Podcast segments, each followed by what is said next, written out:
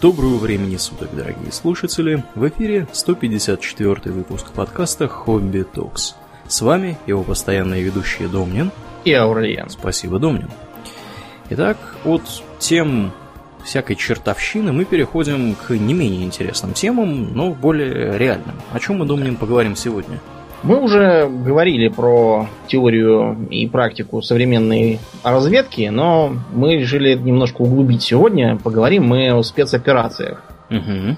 э, новейших времен, начиная со Второй мировой и до более э, современных уже.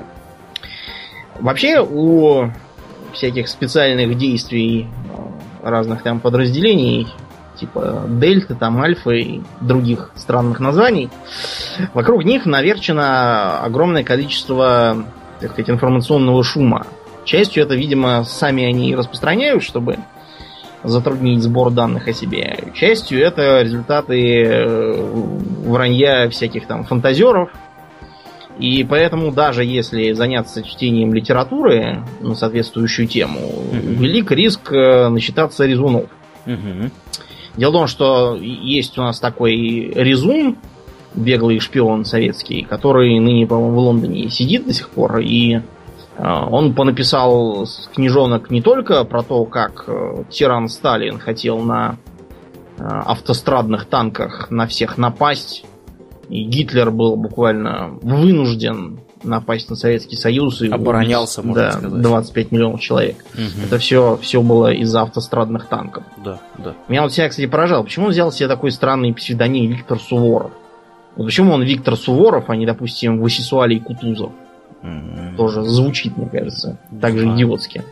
Вот. А еще он написал книжки про то, как он, оказывается, служил в спецназе ГРУ и носил там прыжковые ботинки, у которых э, рельеф подошвы э, был обратный. То есть, э, как будто каблук спереди, а носок сзади. Это знаешь для чего? Чтобы сбивать со следа да, преследователей. Чтобы со следа, чтобы все думали, что след в обратную сторону, удивлялись. Но как же так? Почему он здесь исчезает? Они что, замахали руками и взлетели? Э, читателям, которые на это купились, никто просто не говорил, что определить, в каком направлении идут следы, можно без всякого рельефа. Достаточно посмотреть, с какой стороны они больше придавлены, потому что там носок всегда. И какой-то там рельеф не делая на этих вымышленных ботинках, никакую серьезную э, группу преследователей сбить с толку не удастся. Ну, впрочем, о чем говорить, если вот сами ветераны СПН, они говорят, что у этого резуна задница шире плеч. Ну какой из него спецназовец может быть? Он может, был обычный... Может, может наел, думаю?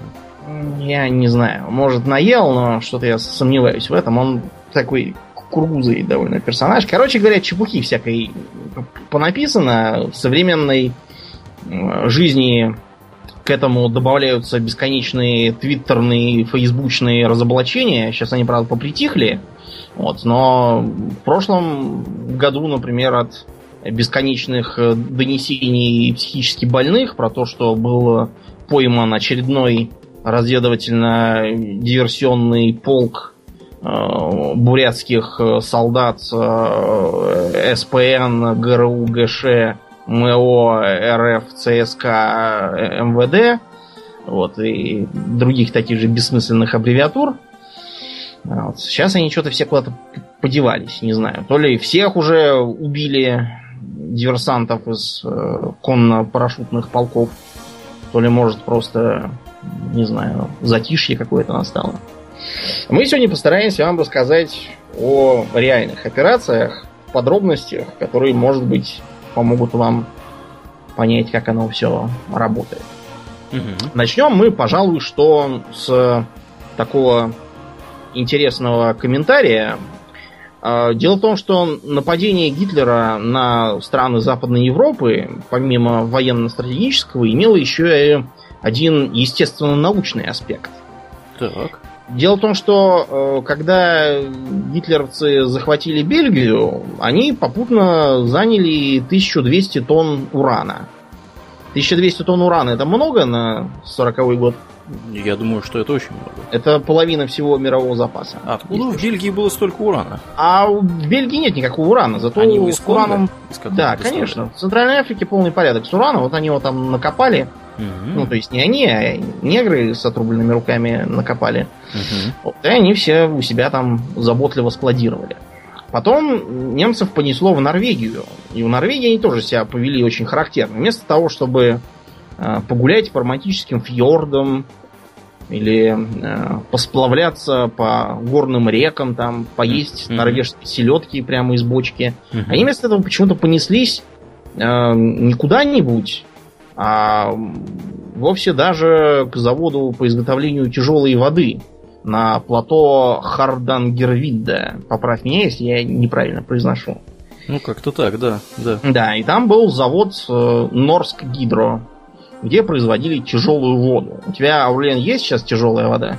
Тяжелая вода? Может, да. может быть, несколько атомов в моем стаканчике с водой имеется тяжелой воды. Но ну, очень думаю, может быть. Не очень много. У меня тоже есть несколько, несколько молекул тяжелой воды. да, да, молекул. Потому что у меня есть э, минералка. В состав практически любой минералки пара молекул, наверное, входит. Да, в состав почему? любой воды входит, да, да. Ну, да. А почему Аурлиен ее называют именно тяжелой, а не какой-нибудь другой. Тяжелой ее называют потому, что э, либо один из э, атомов э, водорода, либо, либо оба э, заменяются на более тяжелый изотоп, на дейтерий. Да, обычный водород это протий. В нем всего один протон. Угу. У него поэтому атомная масса очень маленькая, всего единичка. А у дейтерия там помимо протона есть еще нейтрон. Ну и получается, что молекула тяжелой воды из-за того, что там либо один, либо два э, вдвое более тяжелых атомов по атомной массе, вот ее так и называют. Угу. И, и для чего? Да, да, и все бы ничего, как бы, но э, тяжелая эта вода, она на самом деле представляет большой научный интерес и практический интерес для э, построения заводов по обогащению этого самого э, урана, насколько да, я понимаю. Да, действительно. Сейчас, правда, на тяжелой воде реакторов почти нету. Угу. Сейчас применяют обычную воду, а замедлителем выступают графитовые стержни. Дело просто в том, что у немцев произошла ошибка в их теоретической, так сказать, ядерной физике. Э, их профессор Вальтер Боте, он до войны проводил опыты, которыми должны были подтвердить, что графит можно использовать как замедлитель. Но почему-то у него ничего не вышло. Сейчас считается, что это потому, что графит ему попался какой-то плохой, нечистый, видимо. Вот. И э, тогда было сделано ошибочное предположение, что графит не годится и придется использовать тяжелую воду. А вот как раз тяжелую воду и производили на Норск Гидро. Угу. Почему именно в Норвегии, а не, допустим, где-нибудь в Дании? А, а почему? Дело в том, что для производства тяжелой воды нужно, во-первых, очень много обыкновенной воды. Например, на тонну нужно 40 тысяч тонн. А во-вторых, она, это производство очень энергоемкое. А Норвегия славится гидроэлектростанциями, хорошо развитыми уже на тот момент, так что там было в полном порядке все и с водой, и с электричеством. Ну это да. Пишу. Да. Ну вот, поэтому там, там это производство было э, расположено. Британская разведка, прознав про все эти события, сделал логичный вывод, что немцы пытаются создать атомную бомбу. И решили э, провести операцию, раз уж саму Норвегию не удалось отстоять, провести операцию по точечной ликвидации этого производства. Как эту операцию было решено назвать, Орлин? Э, эту операцию решено было назвать незнакомец или фрешман да. в оригинале. И она состояла из двух фаз. Фаза 1. Да, да. Но, к счастью, черных там не было, да, да, да. подставлять поэтому, их. Да, поэтому фаза 1 заключалась э, в заброске четырех диверсантов, которые должны были нар- граждан Норвегии, которые, естественно, говорили на норвежском, и э, я так понимаю, что были военными, вообще говоря, норвежскими, которые убежали в Британию. Э, они должны были установить скажем так, контакт с работниками этого самого завода и выяснить детали, которые вот на месте, необходимый для того, чтобы значит, эту операцию провернуть. И этап второй, в ходе второго этапа должны были прибыть непосредственно силы, которые должны были, так сказать, завод этот уничтожать. Да, под, подкрепление им доставить, угу, угу. взрывчатку, и да. всякое такое. Аж Вообще, кстати, вот эти, человека, да. Да, эти немцы, они, в смысле, норвежцы, они там не просто так взялись. Дело в том, что э, поначалу в э, Норвегию был заброшен диверсант по имени Од Стархейм. Значит, этот Стархейм должен был э, э найти некоего Эйнара Скиннорланда. Значит, это был инженер, который был хорошо знаком с тем заводом Норск Гидро. И кроме того, хорошо знал горы. И еще, что было важно, он ненавидел господина Квислинга, который был марионеточным норвежским правителем на тот момент, посаженным немцами. В общем, после погони, интриг э, и перестрелок Стархейму удалось там где-то заплутать в Осло вот, и найти э, Скиннерланда. Значит, Скиннерланда было решено вывести в Британию. Угу. Для этого он э, завербовал несколько норвежцев, э, раздобыл им огнестрел, и они сели на местный каботажный пароход. Значит, пароход вот совсем маленький. Вот у нас на Москве плавают теплоходы, возят туристов туда-сюда. Угу. Они больше, чем этот пароходик. Вот. И все равно они не предназначены для путешествий по морям и океанам. Так что плыть в какую-то Британию на таком судне было, ну, мягко говоря, рискованно по Северному морю. Вот. Тем не менее, они захватили этот пароход и приказали команде вести их э, в Шотландию. Доплыли они, высадились, э, там их быстренько натренировали, и вот после этого уже забросили обратно в Норвегию. Сам инженер э, соврал, что был болен, потому что их там только три недели не было. Вот они решили, что он действительно застудился, захворал и лежал больной. Это была их роковая ошибка. Так вот, э, доставить им подкрепление должна была операция Фрешман, но удалось ли это им?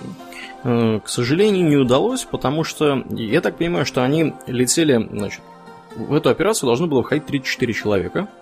Э, они были подготовлены как саперы. А давай вообще начнем, Домнин, с того, что почему бы союзной авиации не разбомбить было все к ядрене фени? Почему они решились на наземную операцию, а не, не на авиаудар? Знаешь? Не знаешь? Нет, а почему? Дело в том, что э, в ходе производства э, нужен был жидкий аммиак, и на заводе было его там чертова туча этого аммиака, огромные были емкости. И если бы авиабомба попала в эту емкость, то я так понимаю, что там рвануло бы так, что все близлежащее население пострадало бы. Э, видимо, вот, э, э, скажем так, токсичного воздействия этого mm-hmm. раскинутого аммиака, аммиака, извините. Вот, и поэтому, собственно, они решили, что давайте мы наземную операцию совершим, куда надо заложим, взорвем, вот, и, так сказать, заодно, может быть, уничтожим запасы. Вот, если удастся. Да, да.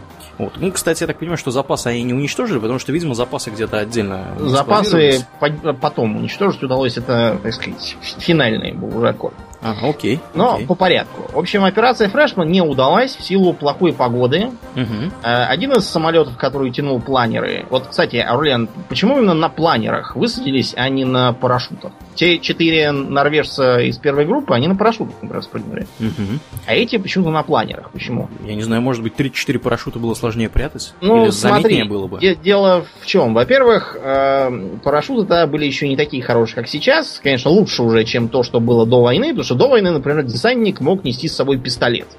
А карабины и гранаты и все остальное надо было скидывать отдельно на другом парашюте, который в ходе приземления обычно улетал куда-то к черту на рога, его еще там надо было ходить и искать. Угу. Короче, никаких там молниеносных высадках э, с перестрелками нельзя было даже думать. А эта группа несла с собой большое количество взрывчатки. Опять же, все это надо было тоже с, с собой держать. Из планера это все можно было спокойно вывести.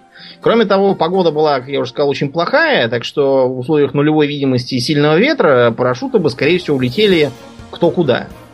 И потом, скорее всего, им собраться бы и не удалось. Тем более в незнакомой местности. Вот решили планеры отправить. Планеры не долетели. Значит, один э, самолет э, попал в обледенение, э, затребовал разрешения вернуться, развернулся и полетел обратно. Но пока он разворачивался, обледенелый трос, тащивший за ним планер, оборвался, и планер полетел дальше. Ну, он, а, точнее, не то, что полетел дальше, он упал в море. Да, ну, в общем, плохо там все кончилось. Да. Другой самолет не, не вернулся, но он ошибся и в условиях нулевой видимости врезался в гору. Сам самолет погиб, планер тоже упал, но там кое-кто выжил. Их очень быстро схватили немцы. Там много было раненых, так что особого сопротивления оказать не могли. Угу. Раненых немедленно доставили в госпиталь, где им всем вкололи кубик воздуха в вену. Нет, нет, нет. По другой информации их расстреляли. Ну, здоровых расстреляли, а вот раненых как раз умертвили медицинским ага, способом. Понятно. А, гуманная немецкая медицина, она такая гуманная. Угу. Через некоторое время приехали гестаповцы, которые были готовы рвать на себя волосы из-за этого идиотского приказа Гитлера о том, что всех диверсантов, парашютистов и т.д. и т.п. надо немедленно хватать и расстреливать как террористов. Прекрасный план. Из-за этого идиотского приказа, который, не знаю, там для подростка бы для какого-то, может быть, сошел, но для взрослого человека с военным опытом он был редкостно глупым. Потому что теперь гестаповцам предлагалось спрашивать у мертвых о том, для чего вдруг э, прилетели туда британцы, для чего им столько взрывчатки и чего они хотели добиться. Я так понимаю, что они еще не супер долетели до места. И нет, нет, они было... довольно далеко высадились. -то. Да, да, да. Было не очень понятно, что конкретно является их целью. Если бы они у самого этого завода где-нибудь там приземлились, наверное, да, немцы бы сообразили. Кроме да. того, э, не надо полагать, что в Германии в ее структурах все поголовно поголовно знали, что это за Норс Гидра, что там делается и для чего это нужно. Все-таки секретность секретность, она работает не в ту сторону. Короче говоря, пришлось э, обходиться теми силами, какие есть. Э, при этом четверо норвежцев к тому времени уже успели там совершенно оголодать. Они сидели в каком-то там лыжном домике в горах, э, питались тем, что удавалось добыть охота, и периодически этот э, самый Скиннерланд, э, с которого все начиналось, подкидывал им продукты через свою резидентуру. Mm-hmm. Вот. Э, получали всякие казусы, типа, например, в домик решили отправиться две какие-то влюбленные парочки, чтобы провести там пикничок. Вот. Пикничок у них не удался, потому что на подходе к домику на них внезапно выбегают какие-то э, отощалые, почерневшие от мороза и голода мужики с автоматами. Вот. Хорошо, что они еще с перепугу не убили, так что им пришлось там их запереть в этом доме и не выпускать никуда. Вот. Ну, а дальше. Да, и все, это, все это было в ноябре 42 -го года. Да, да. То есть вы можете понять, что на севере Норвегии в это время не очень приятная погодка в горах. Скажем прямо, это не самый север Норвегии. Это, это далеко не север Норвегии. Да, юг Норвегии. Это, да, видимо... на, самом деле, на самом деле это практически юг Норвегии. Да, я, видимо, что-то из описания решил, что раз, раз холодно, значит север. Не, не, не. Да. Это ну, в общем, подкрепление к ним все-таки дошло. Ему пришлось 10 дней тащиться по горам, и оно тоже выглядело, прям скажем, не очень красиво. Вот. Но медлить было нельзя, потому что э, их э, норвежский агент э, доносил, что с завода уже начинают отгружать тяжелую воду в Германию. И скоро взрывать его будет бесполезно. Угу. В общем, э, они переоделись в английскую форму. Это как раз было для того, чтобы в случае, если всех заметут, э, немцы не прессовали местное население. А сразу все специально заброшенных британских диверсантов. Вот. А чтобы их нельзя было взять в плен, они раздали друг другу ампулы с цианистым калия. Ты уже про вторую группу рассказываешь, да?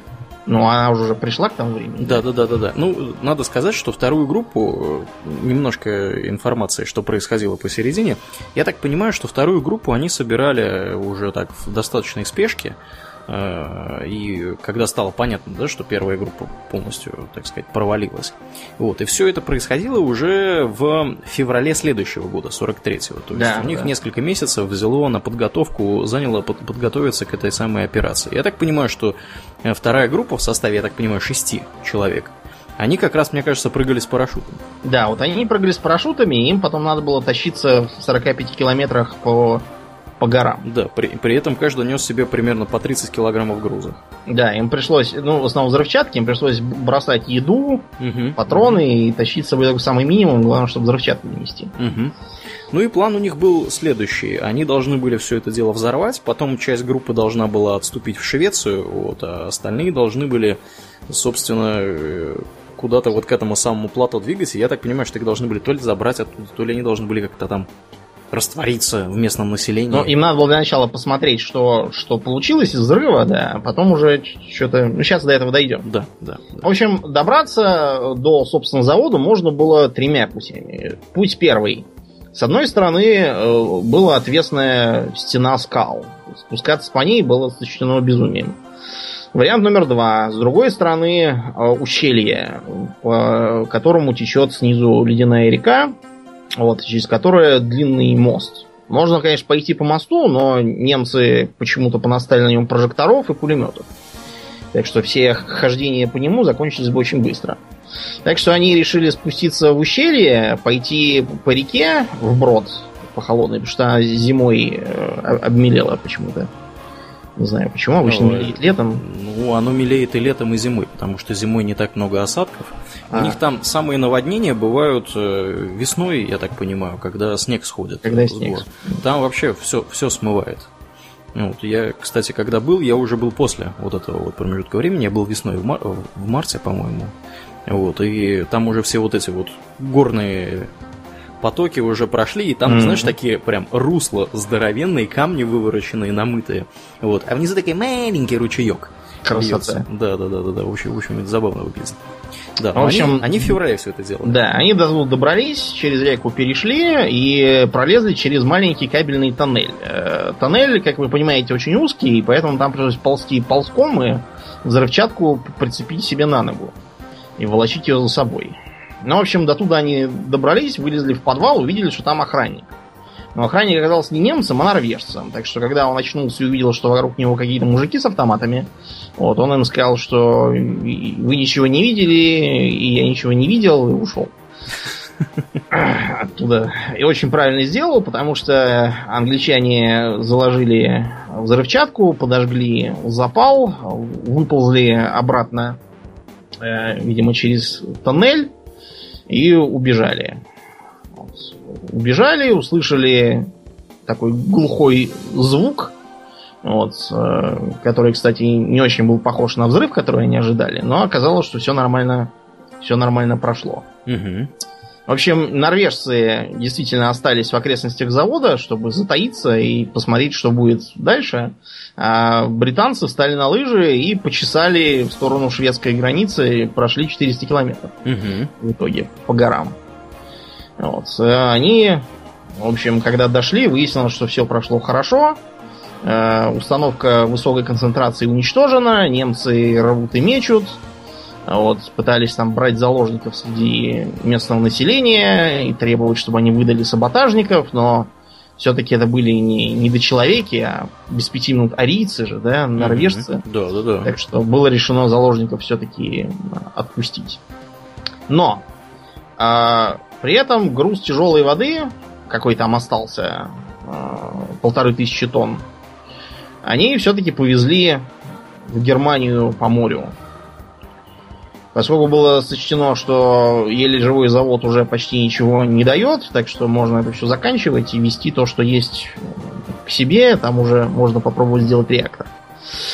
Значит, э, паром, который должен был перевозить этот груз, 20 э, февраля был инфильтрован тремя агентами э, британской спецслужбы, которые заложили там мины. Паром вышел на середину озера Тинсе, мины сработали, и вода отправилась под обычную воду на глубину 400 метров.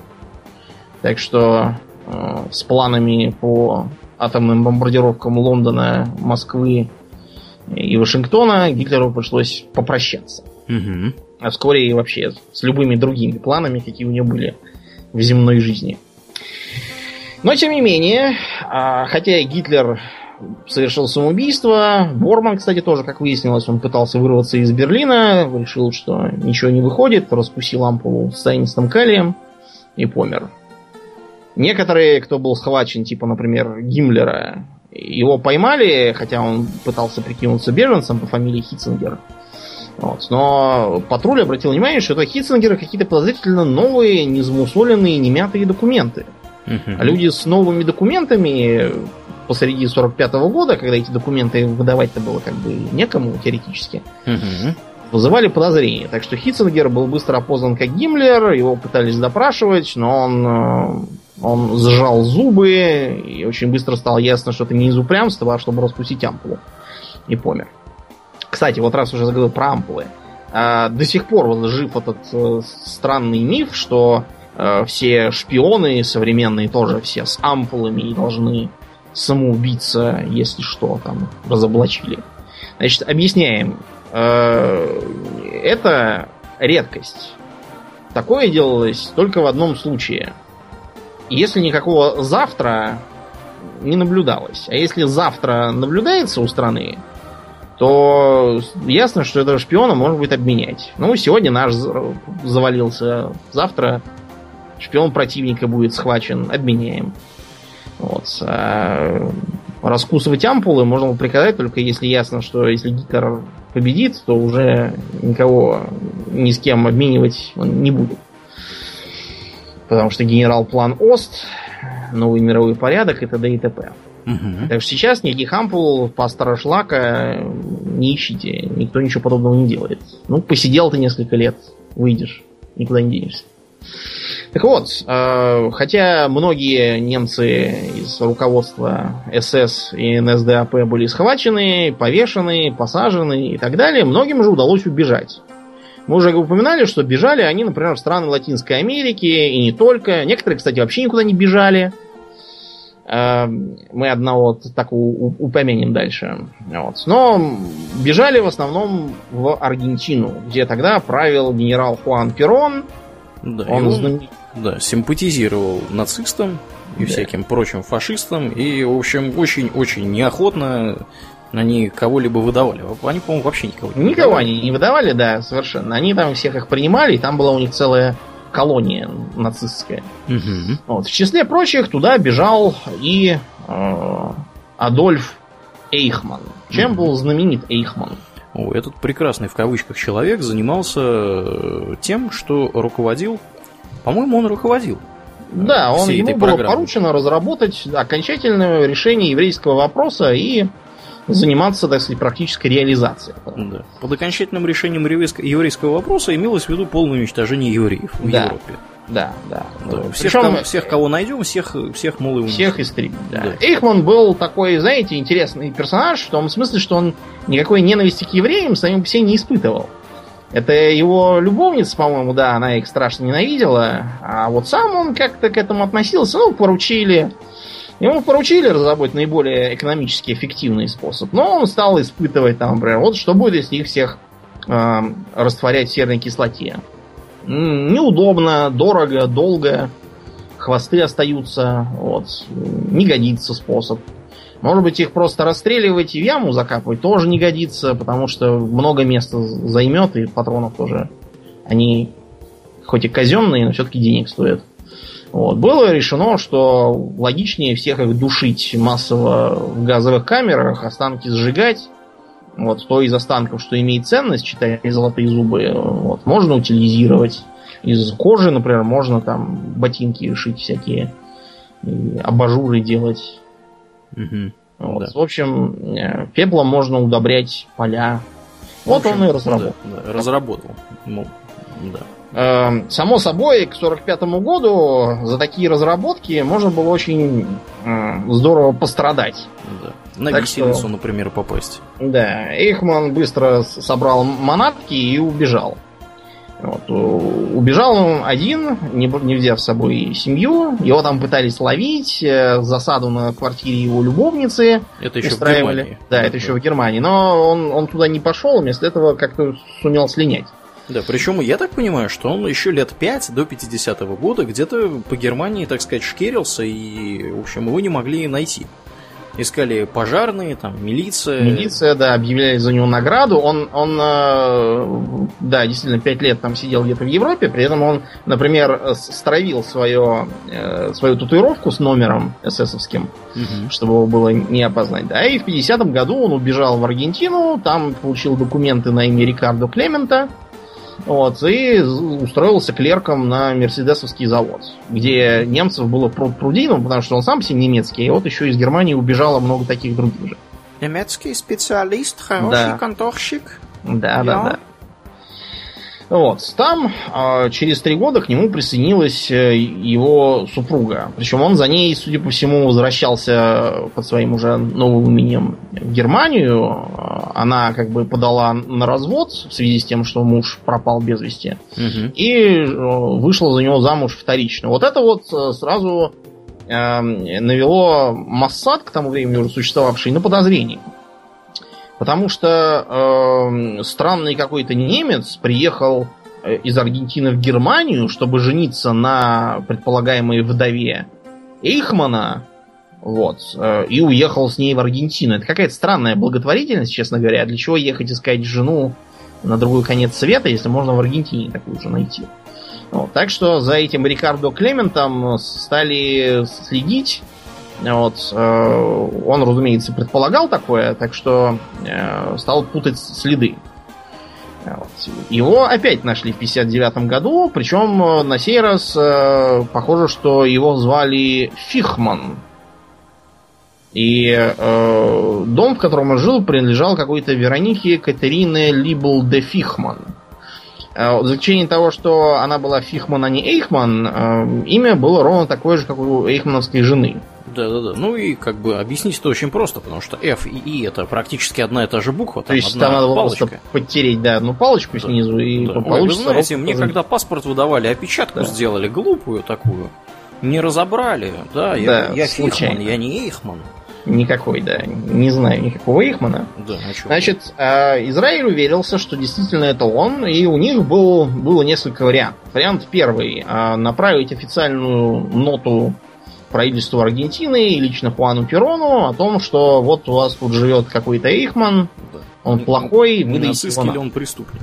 Да, э, на это реакция была бы ровно одна и одна. То есть э, из Аргентины бы пришел ответ, что да что вы, сам Эйхман, неужто, как это вот мы проглядели. Э, знаете, мы его тут пытались арестовать, а, но он, знаете, как прыгнет в окошко, да как побежит, да мы за ним гнались, гнались и не догнали. Угу. Скрылся он, но ничего, мы его найдем. И никакого Эйхмана бы евреям не видать никогда. Он бы переехал в какую-нибудь другую страну. Так что было решено попробовать провести нелегальную операцию силами Массада и лично его руководителя Иссера Хареля. Была создана э, специальная компания туристическая, где-то там, то ли в Париже, то ли еще, короче, где-то в Европе. Вот. И эта туристическая компания, она начала направлять разных туристов в Аргентину, конкретно в Буэнос-Айрес. Причем прибывали они все поодиночке в разное да, время. По разумеется. Да, и никак не, С нельзя было понять, предлогами, что... да. Кто-то ехал, например, как представитель этой турфирмы, кто-то просто как турист, кто-то еще как-то. Вот. Э, было решено захватить Эйхмана и вывести его в Израиль. Вывести можно было двумя способами. Первый.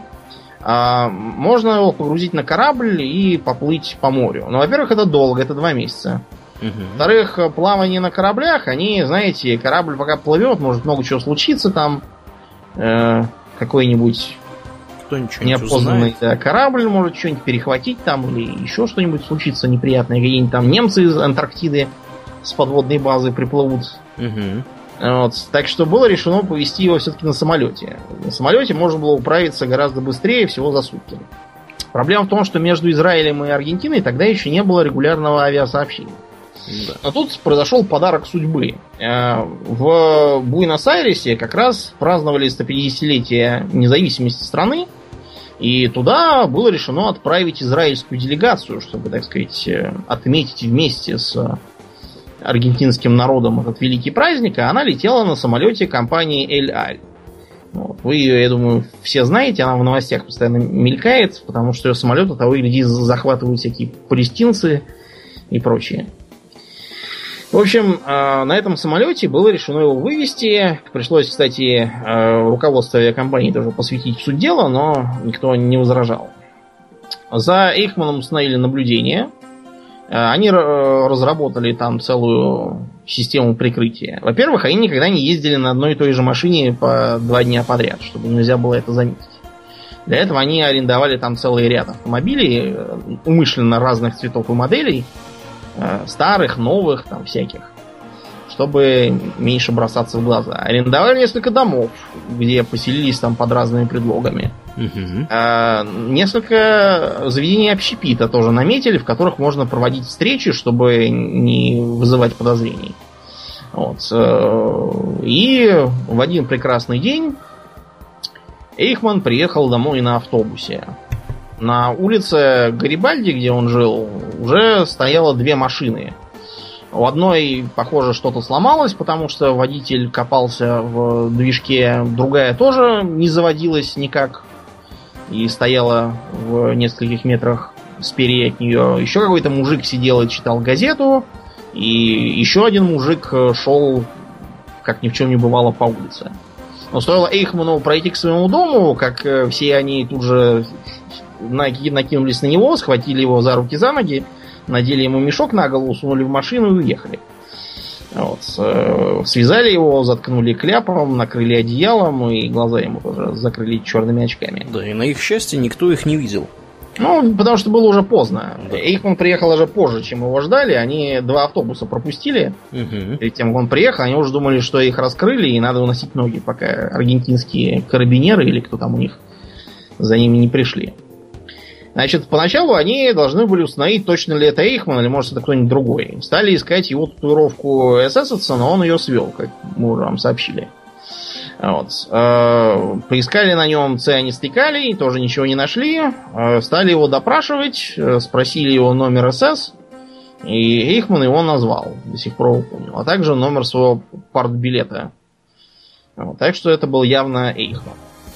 9 дней они его там держали, при перестегнутыми койки наручниками и в темных очках. Да, при этом они, держ... Э, значит, обязательно кто-то должен был за ним наблюдать все время. Да, чтобы он там... не спуская с него глаз. Да, чтобы, во-первых, чтобы он, видимо, не попытался покончить с собой каким-то образом. Или да? не убежал. А во-вторых, чтобы его кто-нибудь не прикончил. Потому да. что, как они сообщают, Ихман вообще был настолько ненавидимой персоной, в Израиле, ну, что в принципе неудивительно, потому что да. в Израиле практически у каждого кто-то либо погиб, либо знакомые, либо родственники, либо еще Группу умышленно составляли из людей, у которых либо они сами успели посидеть хорошенько, либо кто-то из их родственников сидел или погиб. Да.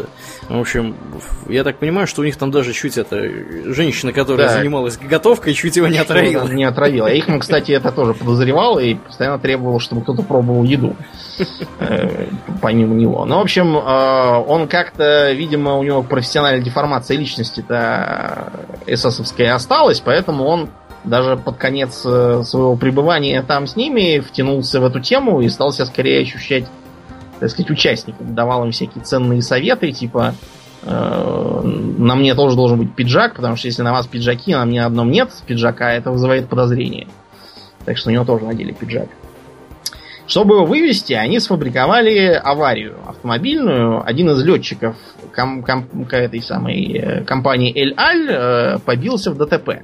Угу. Его положили в больницу, к нему туда приходил навещать его родственник. На самом деле это был не родственник, а врач, который его инструктировал, как ему изображать себя сперва раненым, а потом выздоравливающим. Так что ему действительно дали там бумагу, что он был ранен, выздоровел и может, если за ним присматривает врач, лететь домой.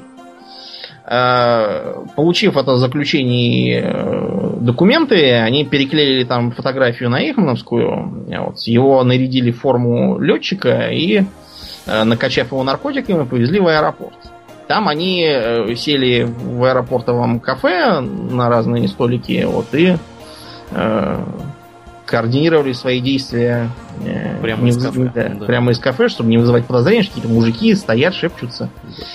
Вот. Э, под э, личиной этого самого побившегося в ДТП пилота они погрузили их на самолет вот, э, и полетели. Рассказывают, что якобы уже когда они взлетали на летное поле, рвались какие-то мужики с военной выправкой И вроде как это были даже немцы, которые его в это время искали. Но самолет уже было не остановить, он взлетал. Что интересно, в Буэнос-Айресе началась настоящая паника среди нацистов, которые там сидели. Они уже не могли спокойно спать. Им все чудились э, подкрадывающиеся к ним евреи и отблески адского пламени на их пейсах. Тот самый доктор Менгеле, который прославился печально в Освенциме своими зверскими экспериментами. Причем вот если у японцев из отряда ИСИ, про которых я уже рассказывал, там были какие-то, по крайней мере, научные цели, и что-то они действительно открыли, чем мы до сих пор пользуемся в повседневной жизни, то у Менгеля вообще никаких не было э, научных оправданий. Он так, от, от фонаря какие-то эксперименты проводил. Вот. Он э, бежал, спрятался в Уругвае. Э, евреи потом говорили, что знали о нем и думали, что может его тоже заодно схватить, чтобы два раза не летать, но решили, что это слишком усложнит операцию, и без того сложную. Вот, и оставили его в покое. Так что ему удалось э, помирить потом, утонув в воде. Э, но, но, успехом завершались операции такого типа не только у антифашистов, но и у фашистов. Давай расскажем про операцию Дуб. Да, да, да, была такая операция. Я не очень хорошо помню историю развития итальянского государства во время Второй мировой войны, но я так понимаю, что там в определенный момент времени, когда высадились союзники, союзники и стали да. Да, теснить фашистов, вот, э, в конечном итоге э, сам, сам Бенито попал да. на бабки. Вот, и присел куда-то посидеть. Его, да, его действительно объявили, что это он во всем виноват, что это его политика втравила страну в войну, и его было королевским указом э, решено отстранить от власти и посадить его под арест. Угу. Держали его где там могли. И на корабле, и на островах, и еще где-то. И в конце концов его э, загнали в горы, в горный отель в труднодоступном районе. Э, место было выбрано специально так, чтобы туда можно было подняться только по канатной дороге. Вот мы в Австрии, когда были в горах, мы там неоднократно катались угу. на таких. Э, ну, Подняться по этой да. канатной дороге незамеченным и с большой толпой народу нельзя, разумеется, поэтому считалось, что там до него никто не доберется. Но за дело взялся знаменитый Отто Скорцени, который руководил секретным подразделением диверсантов для СС. Вот, и он спланировал дерзкую, но прошедшую практически как по маслу э, операцию вот, под названием Дуб. Не знаю, почему так назвали. Может, ему хотелось получить рыцарский крест с дубовыми листьями. За это, да. Или еще почему-то. В общем, было решено действовать через воздушный десант. Опять же, на планерах, потому что там такая была маленькая площадка, что э, рассчитывать, э, что парашютистов не раскидает, и они все сядут на нее, было нельзя. Вот. Они взяли 12 грузовых планеров, в каждый посадили э, частью диверсантов с Карцени, а частью воздушных десантников из армейских частей – вот, еще взяли с собой итальянского генерала Салетти, который должен был приказать итальянцам не стрелять угу. своей, так сказать, моральной властью. А, все пошло не очень хорошо сначала, потому что при взлете был потерян штур, штурманский планер, который должен был следить за э, местностью и ориентироваться на ней. Он попал просто, когда взлетал, в воронку от бомбы, от недавней бомбардировки аэродрома, и поломался. Так что Скорцени достал ножик, ножиком прорезал дыры в днище у планера и стал сам наблюдать на, за местностью через них. Такой он был находчивый. Э, они совершили не очень мягкую посадку э, на плато, э, побежали на этот отель, совершенно застали врасплох итальянцев, которые даже не стали сопротивляться. Вот так сюрприз. А когда да. итальянцы в последний раз кому-то сопротивлялись сильно? Mm-hmm. Мне кажется, они как французы примерно воюют. Справедливо, да? справедливо, да. Эм, они в основном сопротивляются попыткам заставить их э, заставить их соблюдать порядок. Угу. Отдать их винище, там, я не знаю, сыр. Да, и все такое. Да. Вот, ну, в общем, а Муссолини они решили, что глупо из-за этого Муссолини стреляться, так что они ничего не делали. И даже там налили Скорцени венца.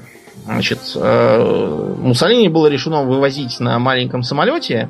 Правда, они чуть там не разбились, потому что Скорцени зачем-то настоял, что он тоже полетит. А самолет-то маленький, двухместный. Угу. Вот, так что они там еле-еле оторвались, и помогло только то, что они взлетали с обрыва, и вот, видимо, э, это им помогло взлететь и не убиться. Так что Муссолини был доставлен к дорогому другу Гитлеру, э, обнялся с ним, облобызался и был назначен руководителем марионеточной итальянской социальной республики. Да, это северная, скажем да. так, промышленная развитая часть Италии была, которая контролировалась еще вот этими вот. Да, немцы уже их успели ее оккупировать, поэтому он там командовал, пока его наконец не поймали партизаны и не повесили его вверх сапогами. Гитлер, кстати, потом страшно боялся, что его тоже повесит вверх сапогами, и поэтому как раз решил застрелиться и отравиться. Сразу. Я думал, он решил сапоги не носить. Нет, без, без сапогов ему холодно было, потому что все-таки зима еще была. Вот. Но, э, так сказать, на этом э, мы переходим от э, континентальной Европы к Америке. У американцев всяких подразделений специального назначения тьма тьмущая. Чего у них там только и нет. И парашютно-десантные дивизии есть армейские, и корпус морской пехоты тоже считается за элиту. Есть и рейнджеры, которые там должны по две недели питаться подножным кормом. Как Бьер Гриллс. Да, да. Есть и отряд Дельта, и кого только нету. Угу. И периодически у американцев появляются все новые поводы эти отряды э, попробовать в деле. То, например, они э, на Гранаду устраивали вторжение, чтобы свергнуть Реввоенсовет, и Дельта там показала себя э, прекрасно в ожесточенных боях со свирепыми кубинскими строителями и, и медсестрами. Прекрасно, вот. да. да. Но вскоре у, у них там был еще замечательный повод. Дело в том, что в Иране, как назло, пришла, пришли к власти исламисты во главе с Айталой Хамини, свергнув проамериканского шаха угу. и вынудив его бежать в США. А, дальше события развивались, так сказать, с двух сторон. С одной стороны, Хамини нужно было раскачивать ситуацию дальше, потому что к властью пришел не совсем он, а какие-то такие более светские персонажи, сформировавшие правительство. Вот это правительство ему не нравилось, он его хотел спихнуть и учредить свой режим. А с другой стороны, американцы сами дали повод, потому что беглый шах э, у них получил убежище, они уведомили Иран о том, что, мол, э, он проходит курс лечения, стал старый больной, как вылечится, может быть, к вам прилетит. Но вылечится он не скоро. И вот э, радикальная молодежь из числа студентов, сторонников Хамини, захватила э, американское посольство и взяло в заложники изрядное количество американских граждан, которые там находились. Не только тех, кто был в посольстве, но и вообще там разных. Вот. Э, американцы действовали со своей стороны тоже достаточно жестко, заморозили все иранские счета в американских банках – Э, несмотря на то, что как раз тогда была дорогая нефть, и ее не хватало, объявил эмбарго нефтяное, разорвал вообще всякие дипломатические отношения, вот, выгнал всех иранских дипломатов и консулов из США. Э, Все это было нужно президенту Картеру, чтобы, так сказать, скрасить э, положение в стране. Там и экономический был кризис из-за энергетического, и страна тяжело переживала неудачу в, в Вьетнамской войне, угу. да, им ну, надо было срочно кого-нибудь победить. Вот, и поэтому Картер дал согласие на проведение операции «Орлиный коготь». Говорят, что поначалу ее именовали «Горшок риса», но потом решили, что как глупо звучит. И опять же, рис вызывает ассоциации с Вьетнамом. Так что переименовали ее в «Орлиный коготь», ну, потому что даже США, там, орел, когти, все такое. Патриотизм. План получился невероятно длинный и запутанный. Значит, во-первых, э, должны, должны были прилететь 4, 6 э, извините, военно-транспортных самолетов «Геркулес», вроде тех, на которых евреи спасали своих из Энтеббе от Диамина. Значит, на них на трех должны было ехать бойцы из Дельты, а трех других должен был ехать керосин. Для чего керосин? Для того, чтобы э, заправлять 8 вертолетов морских. Вертолеты летели с авианосца Нимец, вот, и э, должны были приземлиться на заброшенном аэродроме. Что это был за аэродром, блин, знаешь? А что это был за аэродром? Старый британский аэродром еще времен Второй мировой войны. Американцы про него хорошо знали. Вот, и туда еще до этого э, заблаговременно высадили ЦРУшников. Вот. ЦРУшники должны были обследовать этот, э, э, этот самый аэродром, э, установить там всякие световые маячки, чтобы его было видно. Это все ночью должно было, разумеется, производиться, чтобы было незаметно. Вот. Э, и э, они должны были на шести грузовиках мерседесовских повезти солдат э, в Тегеран. Значит, в Тегеране они должны были высадиться и с двух сторон э, напасть на посольство, перестрелять тех, кто охранял заложников, э, вызвать по радио вертолеты. Вертолеты должны были прилететь э, на рядом расположенный стадион какой-то футбольный. Вот, а чтобы иранцы не попытались помешать, туда должны были быть переброшены два ганшипа. Знаешь, что такое ганшип, Аурлиан? Что это? э, такой самолет так называемой огневой поддержки. Значит, представьте себе, такой здоровый самолет, э, у которого есть бортовое вооружение, то есть как у старинных кораблей. Mm-hmm. Значит, э, у него должна быть одна гаубица, одна, по-моему, 40-миллиметровая пушка, и еще две 20-миллиметровых шестиствольных пушки «Вулкан». Который, он, он, значит, должен летать такими кругами, э, вот, и поливать огнем бегающих по земле противников. А, как по-твоему? План. Да, Урлен, хороший это план?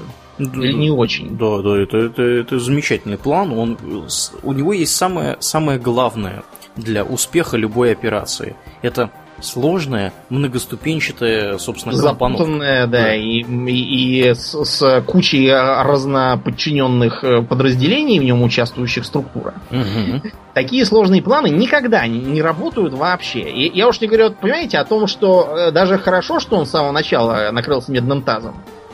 Потому что если бы он удался, по крайней мере, до этапа подъезда к Тегерану и освобождения заложников, то дальше было бы, я не, я не знаю, что. Вот э, представьте себе, что, допустим, в Москве в 80-м году внезапно на шести э, ЗИЛах приезжают американцы, начинают э, освобождать там заложников из посольства, а после чего через стадион, я не знаю, спорткомплекса Олимпийского хотят улететь на вертолетах, а сверху над Москвой летают два ганшипа и поливают огнем. Но это, мягко говоря, бредовая идея, потому что далеко да. бы они не улетели никуда. Это, этот план, видимо, был рассчитан, что иранцы растеряются и ничего не будут делать. да, момент. Ну, тут надо все-таки понимать, что разница небольшая между Москвой и Ираном существует. Ну да, но понимаешь, э, опять же, между Тегераном и э, какой-нибудь Э, там Мамбаса и есть разница, да? Все-таки Иран это достаточно серьезная страна, не папуасы же там живут, правильно? И ожидать, что они будут сидеть и глядеть, пока тут над ними летают на вертолетах и самолетах, и ничего не делать при этом, ну, очень-очень наивно, откровенно говоря. Получилась бы бойня. Даже если бы им удалось улететь, то масштаб разрушений и погрома в Тегеране было бы такой, что ну, это был бы повод для самой настоящей войны, и там, я не знаю, для того, чтобы Хамини свергли какие-нибудь там военные, объявили, что переходят на просоветскую ориентацию, там, на какую-нибудь. В общем, авантюра абсолютная была, и даже для американцев хорошо, что оно кончилось так, э, так бесславно. Оно кончилось, да. да, да, чем, да, чем оно кончилось, Аурлиан? Ох, кончилось оно, кончилось оно печально в том плане, что я так понимаю, что из шести вертолетов, которые должны были туда прибыть, э, добрались до места только э, из восьми, извините, вертолетов добрались до места только шесть. Один из них, по-моему, вообще упал куда-то да. в море. Вот. Э, еще один заблудился в песчаной буре. И а понимаете, в чем дело? Это были назад. самолеты морской авиации. Почему они были вообще взяты? Что за странная идея отправить в пустыню морской вертолет? Потому что они очень грузоподъемные были, они решили, что так будет лучше. Угу. Меньше вертолетов, больше грузоподъемность, все такое. Да, дальше, Но... дальше больше. Да. да, да, да, что ты сказал? Дело в том, что э, экипажи-то вертолетов были все те же самые, морские. Ну, Все, да. что они умели, это днем летать и тралить в поисках морских мин. Ожидать, что эти же самые люди смогут ночью полететь куда-то к черту на рога в пустыню, которую они не видали в глаза никогда, и там э, успешно на временном аэродроме кого-то эвакуировать, ну, это было наивно, прямо скажем. Да. Э, также они просчитались э, с оживленностью шоссе, которое проходило рядом с, с этим аэродромом. Оно оказалось гораздо более оживленным, чем они думали. Да, а вот. не заброшенным. Да, там ходи, ездили машины всякие. В общем, спецназовцы... Кончилось все тем, что спецназовцы блокировали междугородный автобус, который ехал там с пассажирами. 40 человек. Да. Проезжающий мимо бензовоз взорвали, да, открыли огонь из гранатометов и убили одного из человек, которые сидели в кабине там. Да, да, да, да, да. Водитель успел выскочить, я так понимаю, увидел, что к нему летит ракета. Да. Вот, на попутке скрылся. Вот. Э, дальше при, при дозаправке одного из вертолетов он почему-то врезался в самолет-заправщик, и э, возник пожар, и погибло, э, значит, погибли люди, которые управляли борту, да. и самолетом-заправщиком, и вертолетом. Вот, и после этого уже, собственно, решено было все бросить. При этом там вообще началась паника, потому что, смотрите, с одной стороны горит э, бензовоз, с другой стороны два самолета вдруг что-то загорелись, взорвались. А, почему-то э, э, американцы решили, что это на них уже нападают иранцы, ага. а вот и начали палить во все стороны, чтобы этих иранцев, видимо, победить. А, вертолетчики решили, что хватит с них таких операций, бросили вертолеты и побежали пешком. А вертолеты были брошены вместе с секретными картами вылетов с шифровальными Книгами, таблицами, да, да, с всяким оборудованием, с деньгами, угу. а, а командующие офицеры, там два полковника было, ничего не могли поделать с э, запаниковавшими людьми, приказали все бросать, садиться на самолет и улетать. А, при этом они даже почему-то не позаботились, раз уж у них было тяжелое оружие, гранатометы, расстрелять из них хотя бы брошенные вертолеты. Да, которые так... успешно достались иранцам. Да, и долго на них еще, на них еще трудились. Так а что... теперь представьте себе эту, эту картину со стороны иранцев, да? Ни с того ни с сего, где-то на заброшенном британском аэродроме вдруг возникают какие-то вертолеты, какие-то самолеты. Тормозят там... какие-то пассажирские автобусы, взрывают да, бензовозы, бензовозы. сами зачем-то взрываются. Да, начинается зачем. пальба, движуха там. Как бы, и, все без, без участия иранцев. Вообще, как бы, иранцы сбоку, да, они вообще не в курсе, что там происходит. Они, я представляю, туда приезжают, значит, иранцы, да, и видят картину маслом. Взорванный самолет, взорванный вертолет, еще, Целые значит, вертолеты. Целых вертолетов пять штук стоит. Обгорелый вот. бензовоз. Да, и И шифровальные книги. Да. Что это такое? И вот, вот правда, да. Иранцам даже стараться не надо было. Да. Они такими... сделали вообще ничего. Да, с такими планами, знаете, даже, даже врагов не надо. Да, да, да. Так я, я так понимаю, что там операция-то была даже не одна, а целых две с этим посольством связанные, потому что шесть, шесть человек успели убежать. А, да, а за, мы же забыли сказать-то про операцию Арго. Да, да, да. Значит, да, да. шесть человек успели, поняв, что дело пахнет керосином, спрятаться в канадском посольстве, которое штурмовать иранцы не решились.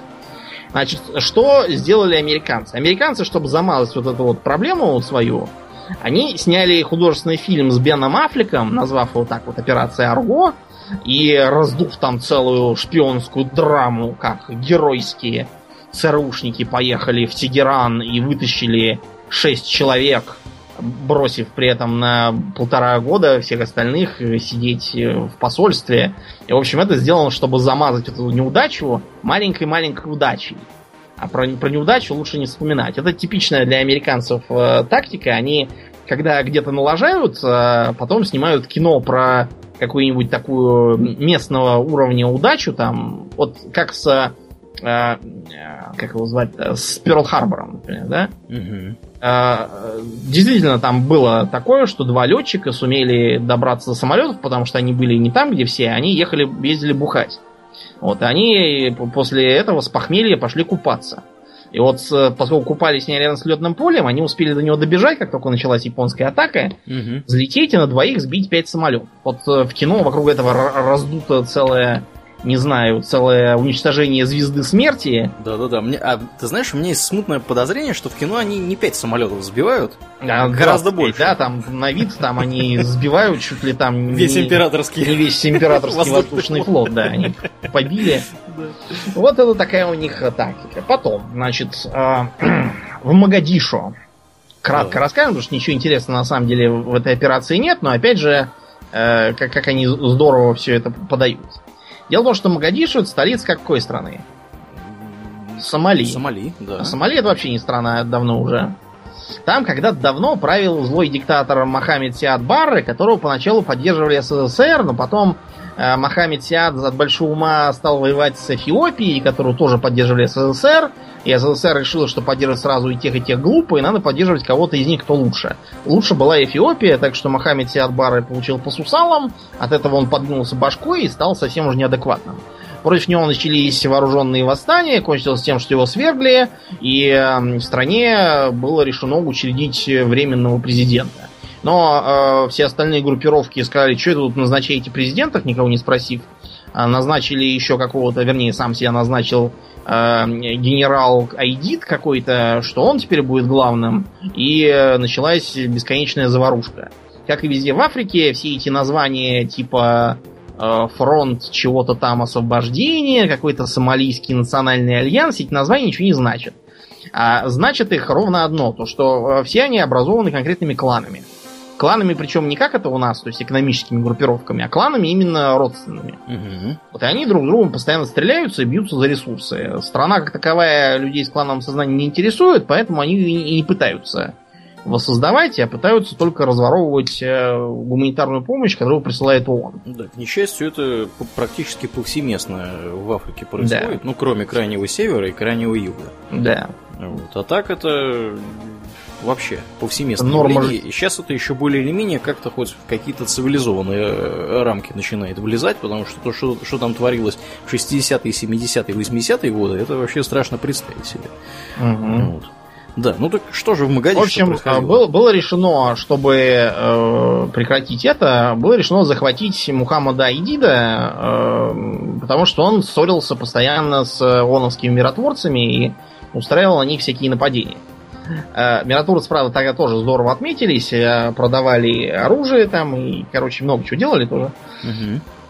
В общем, американцы решили туда отправить э, рейнджеров и дельтовцев как раз, чтобы захватить этого Айдида. Но они очень плохо спланировали э, все свои мероприятия, потому что поначалу они, например, э, захватили кого-то, а оказалось, что это оновцы. Просто, просто, просто негры. Они решили, что раз негры, то надо хватать. А негры с автоматами, это, берем да, их. Это значит, значит все ООНовцы. В общем, они попытались окружить, э, окружить э, что-то типа района, где сидели эти самые айдидовцы. Но очень быстро началась неразбериха, собралась толпа, из этой толпы полетели справа камни, потом оттуда стали стрелять. Потом уже подъехали на джипах э, сами, так сказать, представители вооруженных сил этого Айдида.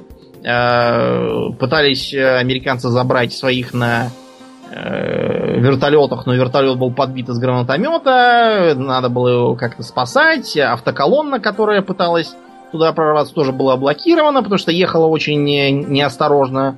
Так как она ехала, ездить нельзя, потому что поражение из гранатомета или э, наездом на мину головной машины, после чего точно так же поражается хвостовая, немедленно блокирует всех. И все там становятся покойниками. Ехать надо шахматным порядком. Угу. Тогда кстати, есть какие-то шансы. Кстати говоря, падение черного ястреба не про это ли снято? Да именно про это и снято, да. Значит, падение тоже там изображает какие-то немыслимые геройские подвиги. И превозмогание всяческие. Да, а после этого сняли, не сняли, а сделали еще а, одну из игр линейки Delta Force, по-моему, про, про Магадишу, где как раз американцы всех побеждают. Угу. Прекрасно.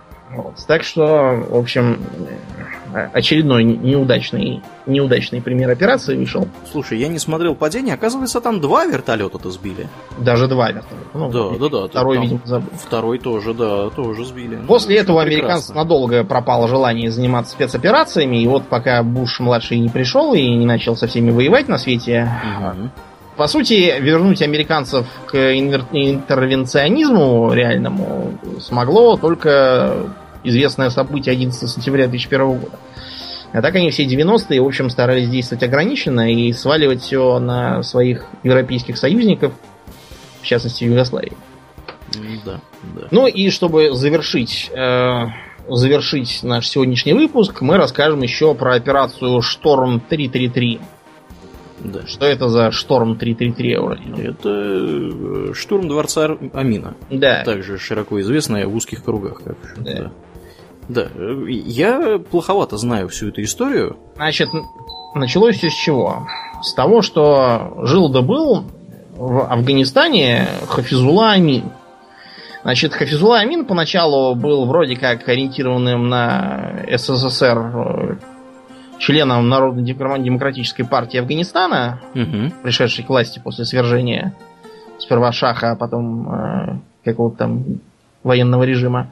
Вот, но он стал что-то слишком э, из-за своих амбиций выходить из-под контроля, принялся расправляться с другими высокопоставленными членами НДПА, в частности с э, господином Тараки, который ездил в Москву и вообще считался как бы нашим человеком в Афганистане. А потом появились всякие сигналы про то, что Амин начинает с ЦРУ там какие-то вести переговоры непонятно о чем. Из-за его непродуманных действий против э, военного руководства Народно-демократической республики Афганистан начались э, повальные просто военные мятежи в армии, дезертирство, его моральный дух упал. А так как в стране и без того, благодаря действиям ЦРУ, э, завелся Усама Бен Ладен, и его другие бородатые друзья, э, дело клонилось к тому, что страна просто рухнет, и Амин доиграется до его полной дезинтеграции. Мы получим очаг нестабильности. Угу. В общем, было решено, что Амин неадекватен, и надо от него избавляться. Поскольку просто так предложить ему сложить полномочия и уехать на дачу было нельзя, была разработана вот эта вот самая операция Шторм 333, в которой участвовали как спецназовцы ГРУ, так и КГБшные спецназовцы. Угу. Вот. Э, кроме того, был привлечен к делу так называемый Музбат. Мусульманский батальон. Там были сформированы специальные батальоны из уроженцев среднеазиатских республик, которых использовали по-разному. В частности, их переодевали в типичную душманскую одежду, и они э, всякие засады организовывали. Единственной неприятностью было то, что в основном э, душманы э, были пуштунами, а наши, как известно, таджики и узбеки. А в Афганистане таджиков и узбеков пуштуны ненавидят. По разным причинам. Ну, по тем же самым, по которым в Африке все ненавидят. Потому mm-hmm. что я твой дом труба шатал, а я твою сестра кино водил, ну и все. И этого достаточно, чтобы страшно ненавидеть соседа. В общем, а, Амин в вечер 27 декабря э, сел кушать и почувствовал себя плохо.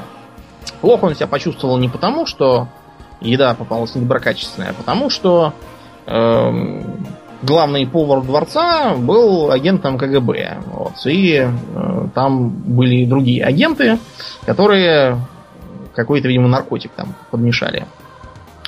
Э, в дворце началась неразбериха, вызвали для Амина, потерявшего сознание, врачей.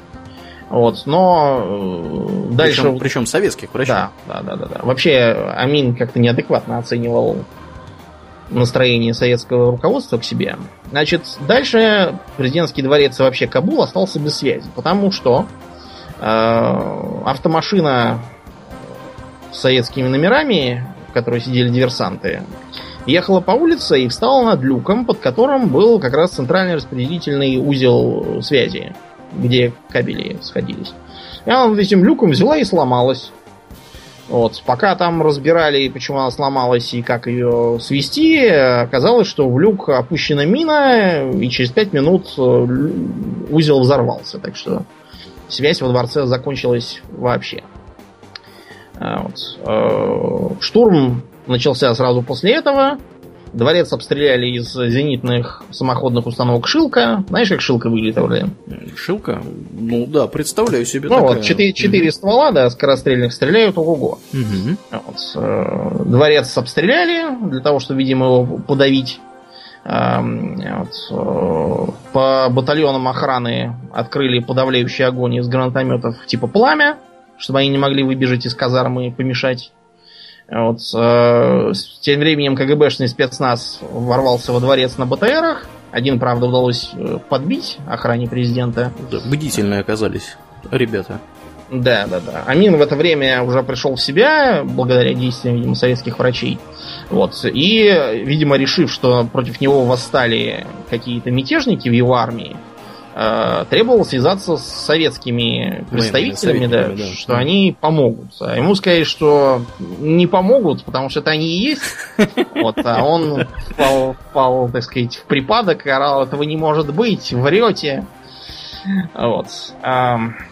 Одновременно захватили все ключевые э, посты в Кабуле, и генеральный штаб, э, и Министерство внутренних дел, телеграф, телефон, и... Э, Здание МВД. Да, да, да, Министерство внутренних дел как раз. Вот, в, в эту же ночь из Баграма прилетел новый просоветский президент Бабрак Кармаль. Вот, по радио он выступил и сказал, что, мол, в результате поднявшейся волны всенародного праведного гнева банда Амина была суровым народным судом приговорена к расстрелу и казнена. Э, Советский Союз оказал необходимую помощь трудовому народу. Угу. Вот, и всем спасибо, все свободны.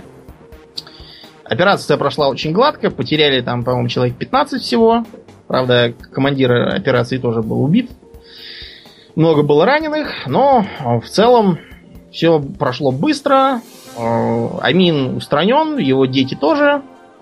Вот. И да, при этом я так понимаю, что в результате того, что а, а, афганцы его защищали все-таки более или менее нормально, их там перебили немалое количество. Да, да, порядка 200 сотни, человек. Две сотни действительно погибли. Вот. Так что э, в стране сменилось руководство на лояльное, но, правда, дальше все равно все пошло по нарастающей, потому что справиться с э, душманами в итоге мы так и не сумели. Да, Но операция да. хороша. Сама по себе удалась успешно. Угу, угу. Ну, на этом, пожалуй, все. Да, мы будем... рады бы рассказать о чем-нибудь более современном, но это, к сожалению, еще не рассекретили. Да, будем закругляться. Я напоминаю, что вы слушали 154 выпуск подкаста Хобби Токс. А с вами были его постоянные ведущие Домнин и Аурлиен. Спасибо, Домнин. Всего хорошего, друзья. Пока.